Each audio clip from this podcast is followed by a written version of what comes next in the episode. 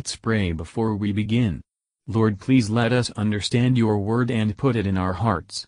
May it shape our lives to be more like your Son. In Jesus' name we ask, Amen. Chapter 9 And David said, Is there yet any that is left of the house of Saul, that I may show him kindness for Jonathan's sake? And there was of the house of Saul a servant whose name was Ziba. And when they had called him unto David, the king said unto him, Art thou Ziba? And he said, Thy servant is he. And the king said, Is there not yet any of the house of Saul, that I may show the kindness of God unto him? And Ziba said unto the king, Jonathan hath yet a son, which is lame on his feet. And the king said unto him, Where is he? And Ziba said unto the king, Behold, he is in the house of Machir, the son of Ammiel, in Lodebar.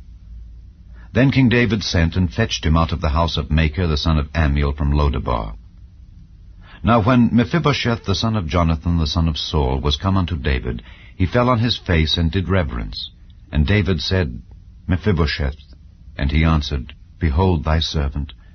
And David said unto him, Fear not, for I will surely show thee kindness for Jonathan thy father's sake, and will restore thee all the land of Saul thy father, and thou shalt eat bread at my table continually.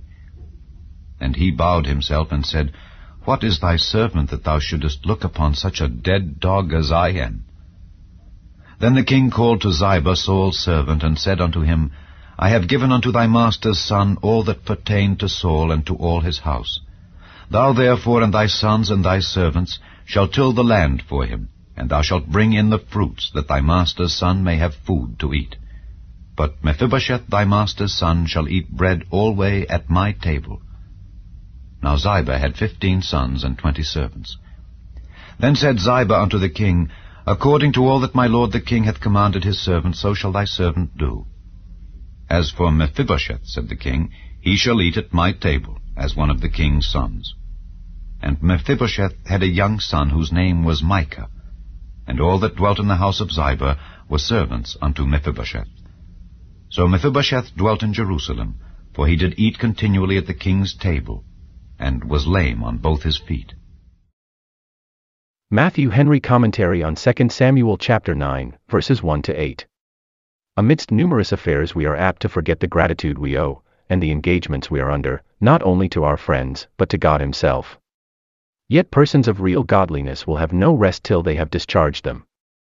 And the most proper objects of kindness and charity, frequently will not be found without inquiry.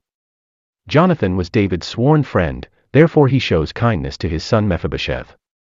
God is faithful to us, let us not be unfaithful to one another. If Providence has raised us, and our friends and their families are brought low, we must look upon that as giving us the fairer opportunity of being kind to them. Verses 9 to 13. As David was a type of Christ, his Lord and Son, his root and offspring, let his kindness to Mephibosheth remind us of the kindness and love of God our Savior to fallen man, to whom he was under no obligation, as David was to Jonathan. The Son of God seeks this lost and ruined race, who sought not after him. He comes to seek and to save them.